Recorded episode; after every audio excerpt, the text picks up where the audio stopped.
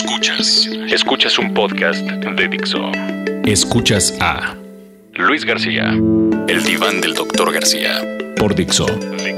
La productora de podcast más importante en habla hispana.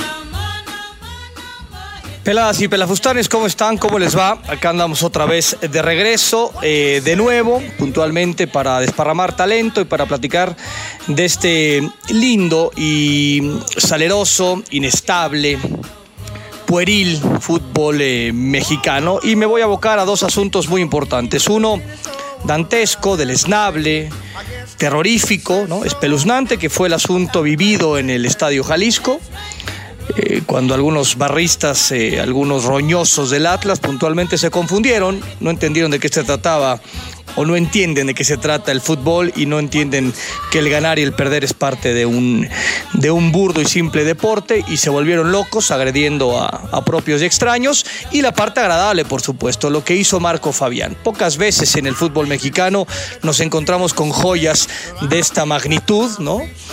futbolistas que son capaces de imaginarse un juego perfecto y de pronto llevarlo a, buen puerto, inclusive no un, partido perfecto, un primer tiempo perfecto, o sea, lo que hizo Marco Fabián en 25 o 30 minutos, habrá que revisar la historia contemporánea y, y difícilmente encontraremos una actuación tan sobresaliente como esta. Pero bueno, eh, he decidido incorporar a mi, a mi podcast sigo quejándome por el bajo salario que me da el desgraciado de, de Dani Sadia. Cree que con sus pinches y pinchurrientos eh, tweets promocionando mi podcast, eh, le voy a perdonar la lana, ¿no? Al güey lo siguen 27, tiene 28 followers, ¿no? Y, y cree que con eso me ayuda. No me jodas, Dani, por el amor de Dios. Entonces, pero voy a incorporar hoy eh, a mi podcast algún tema musical. Soy un cuate que le gusta la música y, y tengo unos gustos realmente, lo reconozco, lamentables, altos y bajos de forma terrible. Voy a empezar con una, una pequeña rola, un, peque- un pequeño ex- extracto, perdón, de eh, Mumford and Sons, Not With Haste, una de las películas que más eh, me gusta es la de Brave, ¿no? de Disney. Ahora como tengo 300 hijos, pues me la paso viendo todas las pinches películas de Disney permanentemente. Bueno, ahí les va esta pequeña joyita de estos desgraciados y fantásticos, Mumford and Sons. When you sit me down and see I'm weak. We will run and scream, you will dance with me. They'll fulfill our dreams and we'll be free. And we will be who we are, and they'll heal our scars. Sadness will be far away.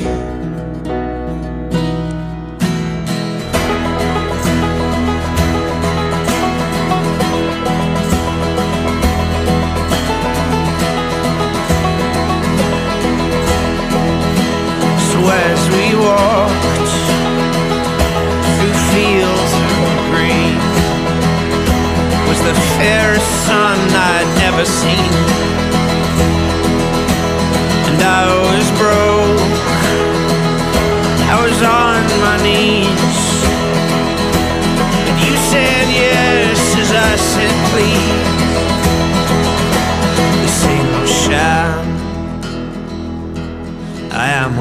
Escuchas a El diván del doctor I García. leave no time for a cynic's mind. We will run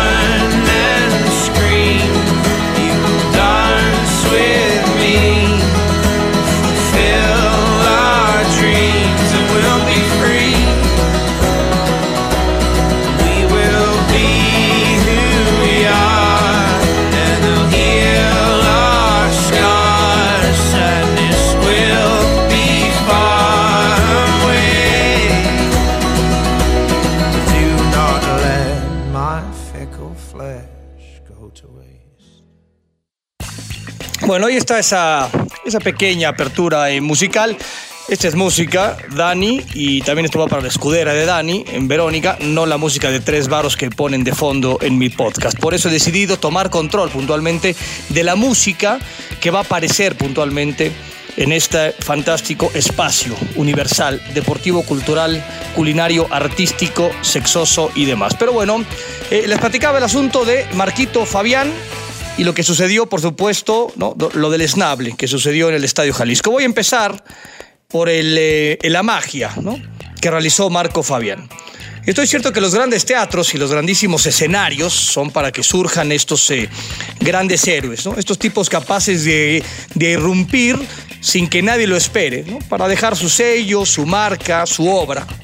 Y estoy cierto que Marco Fabián lo hizo de forma impoluta, lo hizo de forma realmente perfecta. Les insistía que uno tendría que revisar la historia contemporánea para ver si existe un primer tiempo de esta altura de algún futbolista mexicano foráneo en el fútbol mexicano. El tipo decidió aparecer y manifestó su arte sin la menor contemplación. Agarró el partido, un espinoso partido, porque un clásico eh, eh, tapatío es. cualquier clásico es complicado. Bueno, eh, este es un, duelo espinoso. Lo agarró y lo hizo suyo, y aparte lo hizo suyo de forma estética. Anotó tres seductores eh, pirulos, un gol mejor que el otro. ¿no? Nos, nos, recordó puntualmente ¿no? que, que, pegarle a gol, pegar la portería, es una cualidad que tiene Marquito Fabián, que la maneja casi casi como si fuera en la mañana, se levantara, se rascara las polainas en pijama y se fuera a tomar un café a su cocina. Así maneja, con tal facilidad maneja el disparo a, portería. ¿no? Los dos primeros goles que hace son, insisto, un, sello perfecto de, de, un tipo que tiene tatuado en la mente y en el alma. Eh, la portería. Esa es una, una situación eh, fantástica. Tiene una técnica individual realmente mayúscula. Pero el último gol, el tercer gol que haces, es una descarada obra de arte. Así lo puedo yo considerar como tal. Porque combina, ¿no? Combina muchos factores y muchas virtudes que difícilmente vemos en un futbolista. Eh, de forma individual, ¿no? De pronto un tipo es inteligente, el otro le pega bien, el otro es mucho más bravío, el otro es irreverente. Bueno, este güey, Marquito Fabián, en una sola jugada, combinó todos esos otros factores. Inteligencia, porque el tipo va y se mueve al espacio, se mueve, hace una diagonal para encontrar la pelota.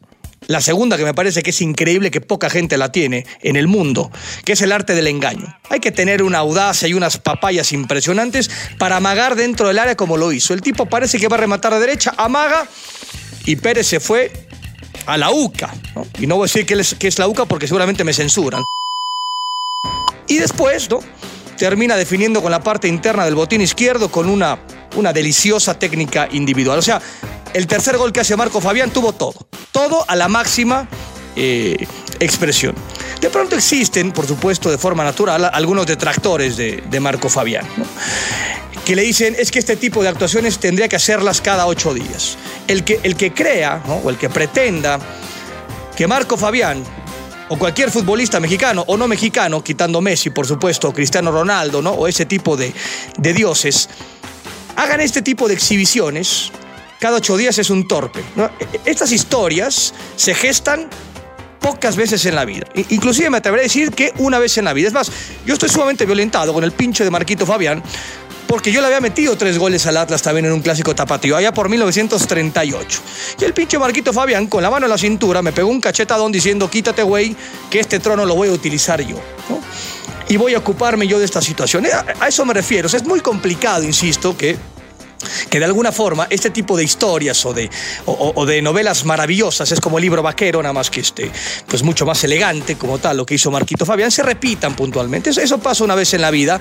Y entonces, insisto, estos tipos que dicen es que Marquito Fabián tendría que hacer puntualmente este tipo de exhibiciones cada ocho días. No somos estúpidos, ¿no? Otra vez, insisto, los teatros, eh, ¿no? Las grandísimas... Eh, situaciones o los grandísimos momentos se dan una vez en la vida y aparecen los héroes pocas veces en la vida, ¿no? Y este güey agarró el pincel, empezó a poner una obra de arte y acabó pintando la, la, la, capilla sixtina. Así de fácil y así de claro, ¿no? El tipo se convirtió en un titán para los, para los suyos. Nadie va a poder olvidar su pletórica eh, actuación. Yo, le digo a Marco Fabián, disfrútala, ¿no? Disfruta esta actuación y, y, revísala y revísala porque los que amamos este deporte así lo hicimos, ¿no? Yo no voy al Guadalajara, me interesa tres cominos si gana el Guadalajara o gana el, el Carnes Supremas. Este tipo de, de evoluciones de un futbolista yo las disfruto al máximo, realmente como un como un enano. Decíamos, el fútbol mexicano regala muy pocas joyas. Bueno, Marco Fabián, sí, tú, Marco Fabián, nos regalaste un diamante de la mejor calidad. Eso está clarísimo. Y de pronto también aplaudo a Marco Fabián que tuvo puntualmente la sensibilidad y, la inteligencia em- emocional, porque terminando el partido en sus redes sociales, ¿no? Levanta un texto, un escueto texto, en donde eh, el tipo es solidario con lo sucedido y, pugna por, mejorar un entorno futbolístico como, tal. Eh, o sea, no solo se aboca al asunto del balón, termina su texto en las redes sociales aplaudiendo a Chivas y diciendo, bueno, vamos por el campeonato y demás. Pero el, tipo se sensibiliza en, en una de sus mejores noches y entiende la responsabilidad social que tiene un futbolista cuando suceden cosas tan dantescas como fue la, agresión y la invasión de, cancha de alguien de, la, algunos eh, eh, aficionados de la porra de, Atlas. O sea, eso me habla de un tipo, insisto, eh, visionario. Ha sido criticado. El tipo levanta la mano siempre en momentos críticos. Porque pocos se, van a, este, acordar. Marco Fabián fue casi o igual de importante que Corona y Oribe Peralta en los Juegos Olímpicos. Él tuvo que recomponer una posición, se lo, pusieron como extremo por izquierda para darle entrada a Giovanni Dos Santos para que Giovanni jugara detrás de Oribe Peralta. Y desde ese lugar, Marco Fabián jugó unos Juegos Olímpicos increíbles. Metió gol, pase de gol, ¿no? El tipo siempre aparece en los momentos más complicados, críticos. Y la gente ¿no? se va por el pinche camino de piedras diciendo es que tendría que ser siempre. No, al revés. Este tipo de, de epopeyas, este tipo de, proezas, que por supuesto son escasas, ¿no? Yo me pregunto quién carajo las hace con, con frecuencia, insisto, si no son los extraterrestres de Cristiano y de Messi. En la actualidad es, es muy complicado hacerlo, y no digamos en nuestro fútbol eh, mexicano, ¿no? A final de cuentas, yo sí creo que este hombre nos recordó, aunque a algunos les incomode, a algunos no les guste tanto, nos recordó que es un grandísimo personaje, que es un grandísimo héroe, que sabe aparecer en los momentos que el héroe tiene que aparecer. No es un mundano cualquiera que aparece cualquier día de la semana. Este güey escoge perfectamente el escenario en el cual va a aparecer y normalmente el escenario es de los más, de los más complicados. Por lo cual, Marquito Fabián, te mando besos en la boca de lengua y te digo, hazme 350 mil 323 millones de hijos, maldita sea. Escuchas. Escuchas a El Diván del Doctor García. Bueno, dejemos eh, el arte y la grandísima obra ¿no? que nos regaló Marquito Fabián y pasemos puntualmente al asunto desagradable eh, de lo vivido en el Estadio Jalisco. Pero antes, por supuesto, eh, me recordé que en este podcast debo ser sumamente incluyente. La primera rola que puse es en inglés y si bien es cierto, algunos fuimos a escuela bilingüe, estoy cierto que algunos de los que me oyen también, a los cuales abrazo y quiero y respeto, fue una escuela de numerito y necesito ponerles algunas rolas en lado español, ¿no? En lado español, ahí les va esta, Arroyo de Estrellas de Zoe. Soy un tipo romántico, un tipo que está muy cercano a sus emociones, a sus sentimientos, a sus sensaciones, güeyes, y peladas, por los cuales ahí les va también un- una pequeña, una- unas pequeñas notitas de mis compadres de Zoe, Arroyo de Estrellas.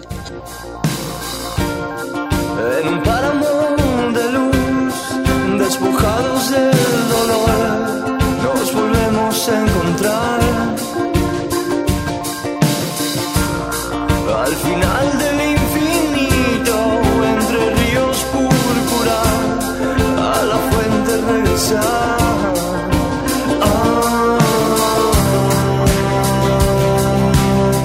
Escuchas a El Diván del Doctor García.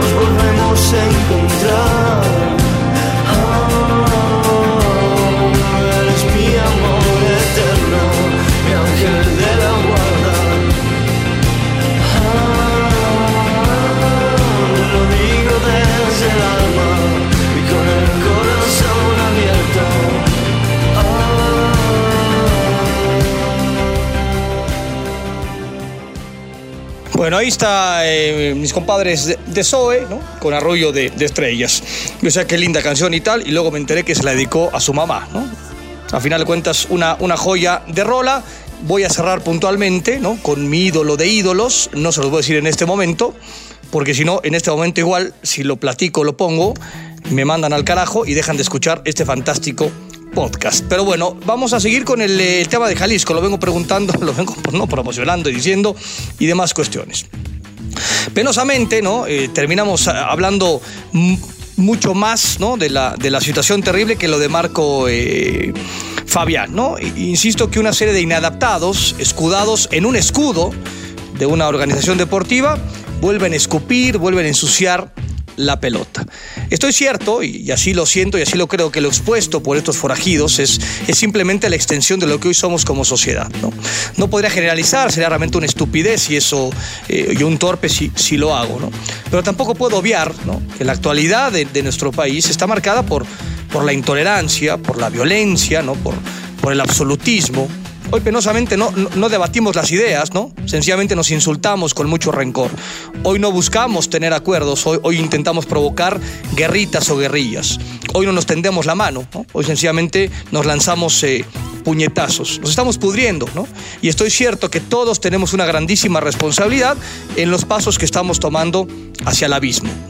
Esa es una realidad. Es por ello que nunca entendí, porque yo me hago responsable también de, de lo que sucedió. ¿no? No, no podemos solo decir, es que son estos 15 o 20 o 25 tipos que se bajaron, que rompieron una puerta, que insultaron a la policía, que intentaron agredir a varios futbolistas de Chivas o de Atlas. Somos todos responsables de esta situación. Todos tenemos un- una parte de obligación. Y es por eso que nunca entendí que la Liga MX, inclusive a través de mis redes sociales, la, la mencionó como globera porque estaba yo violentado.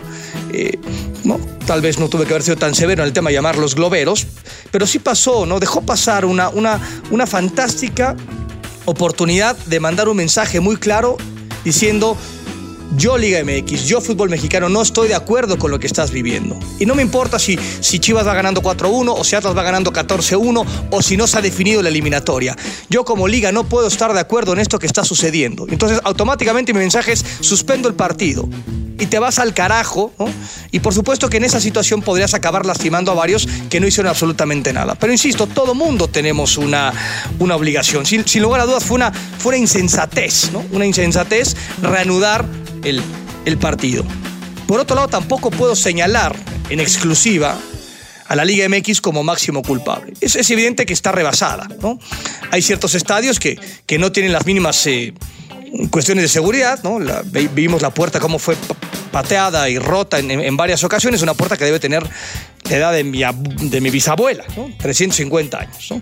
Es evidente que la Liga MX está rebasada. Es elemental que las autoridades estatales y federales sean mucho más solidarias, mucho más participativas, más severas o van a ser señaladas como cómplices de estas barbaries. ¿no? Estas iniciativas de ley que en algunos estados y, y- en la parte federal se, ha intentado gestar en cuanto a regir o legislar mejor los espectáculos deportivos y no deportivos.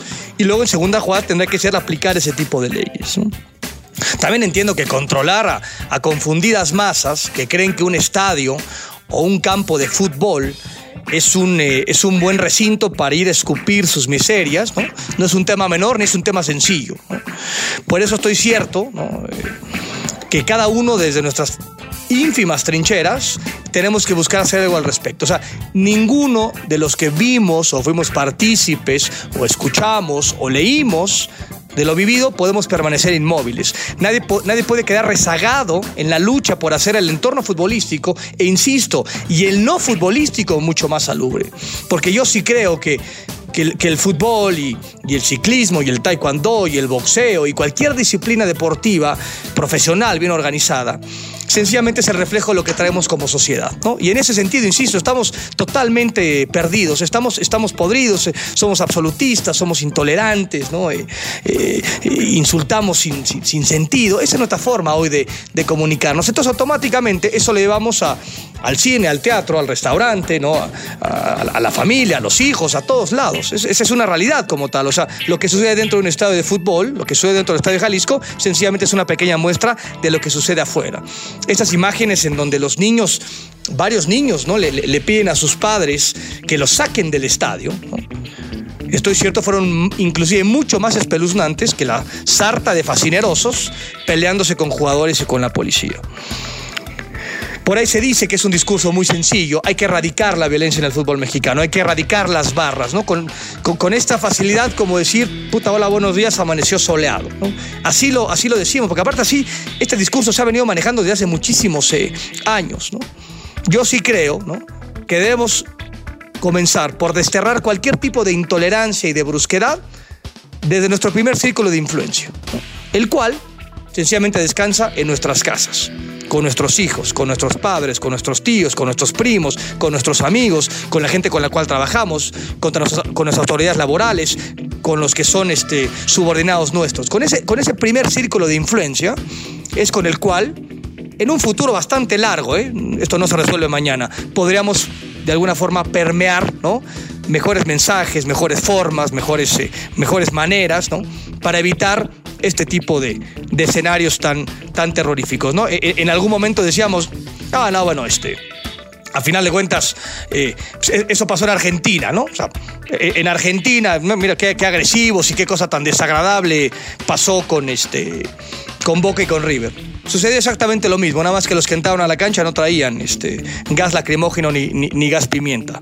Estamos ya a esas instancias como tal, ¿no? Insisto, necesitamos no hacia afuera, porque a veces es muy fácil culpar al policía que no está preparado, porque no hubo un buen operativo, por qué carajo les dan boletos a la barra, este, eh, por qué se reanudó el partido, ¿no?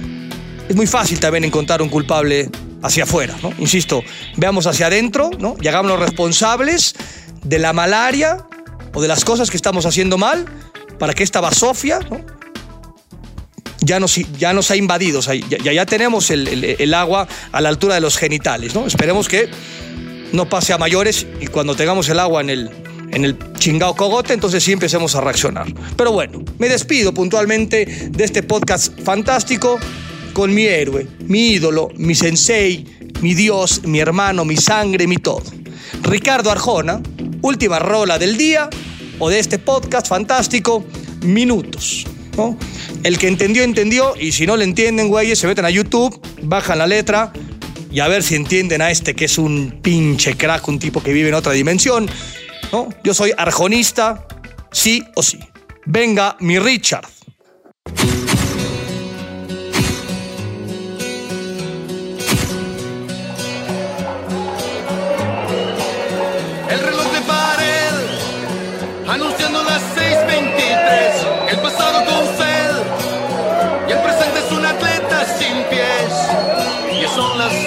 6:43 y el cadáver del minuto que pasó me dice si se vive aquí, te guste o no. Y la nostalgia pone casa en mi cabeza.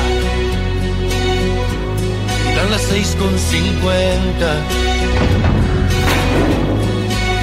¿Quién te dijo que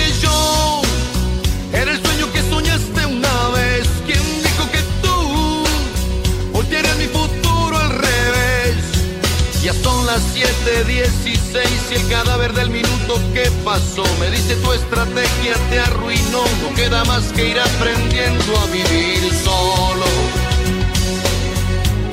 Si te quedan agallas. Escuchas a El Diván del Doctor García. La casa no es otra cosa que un cementerio de historias enterradas en fosas que algunos llaman memorias.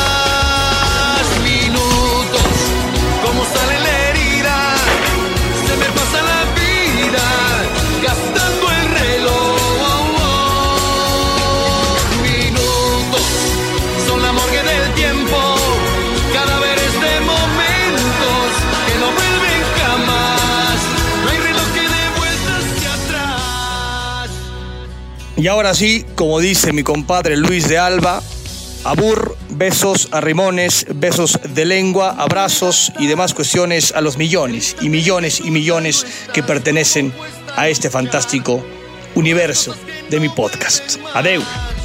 Ya son las 9.23 y el cadáver del minuto que pasó se burla de mis ganas de besar la foto que dejaste. Dixo presentó Luis García, El Diván del Doctor García. El diseño de audio de esta producción estuvo a cargo de Carlos Ruiz.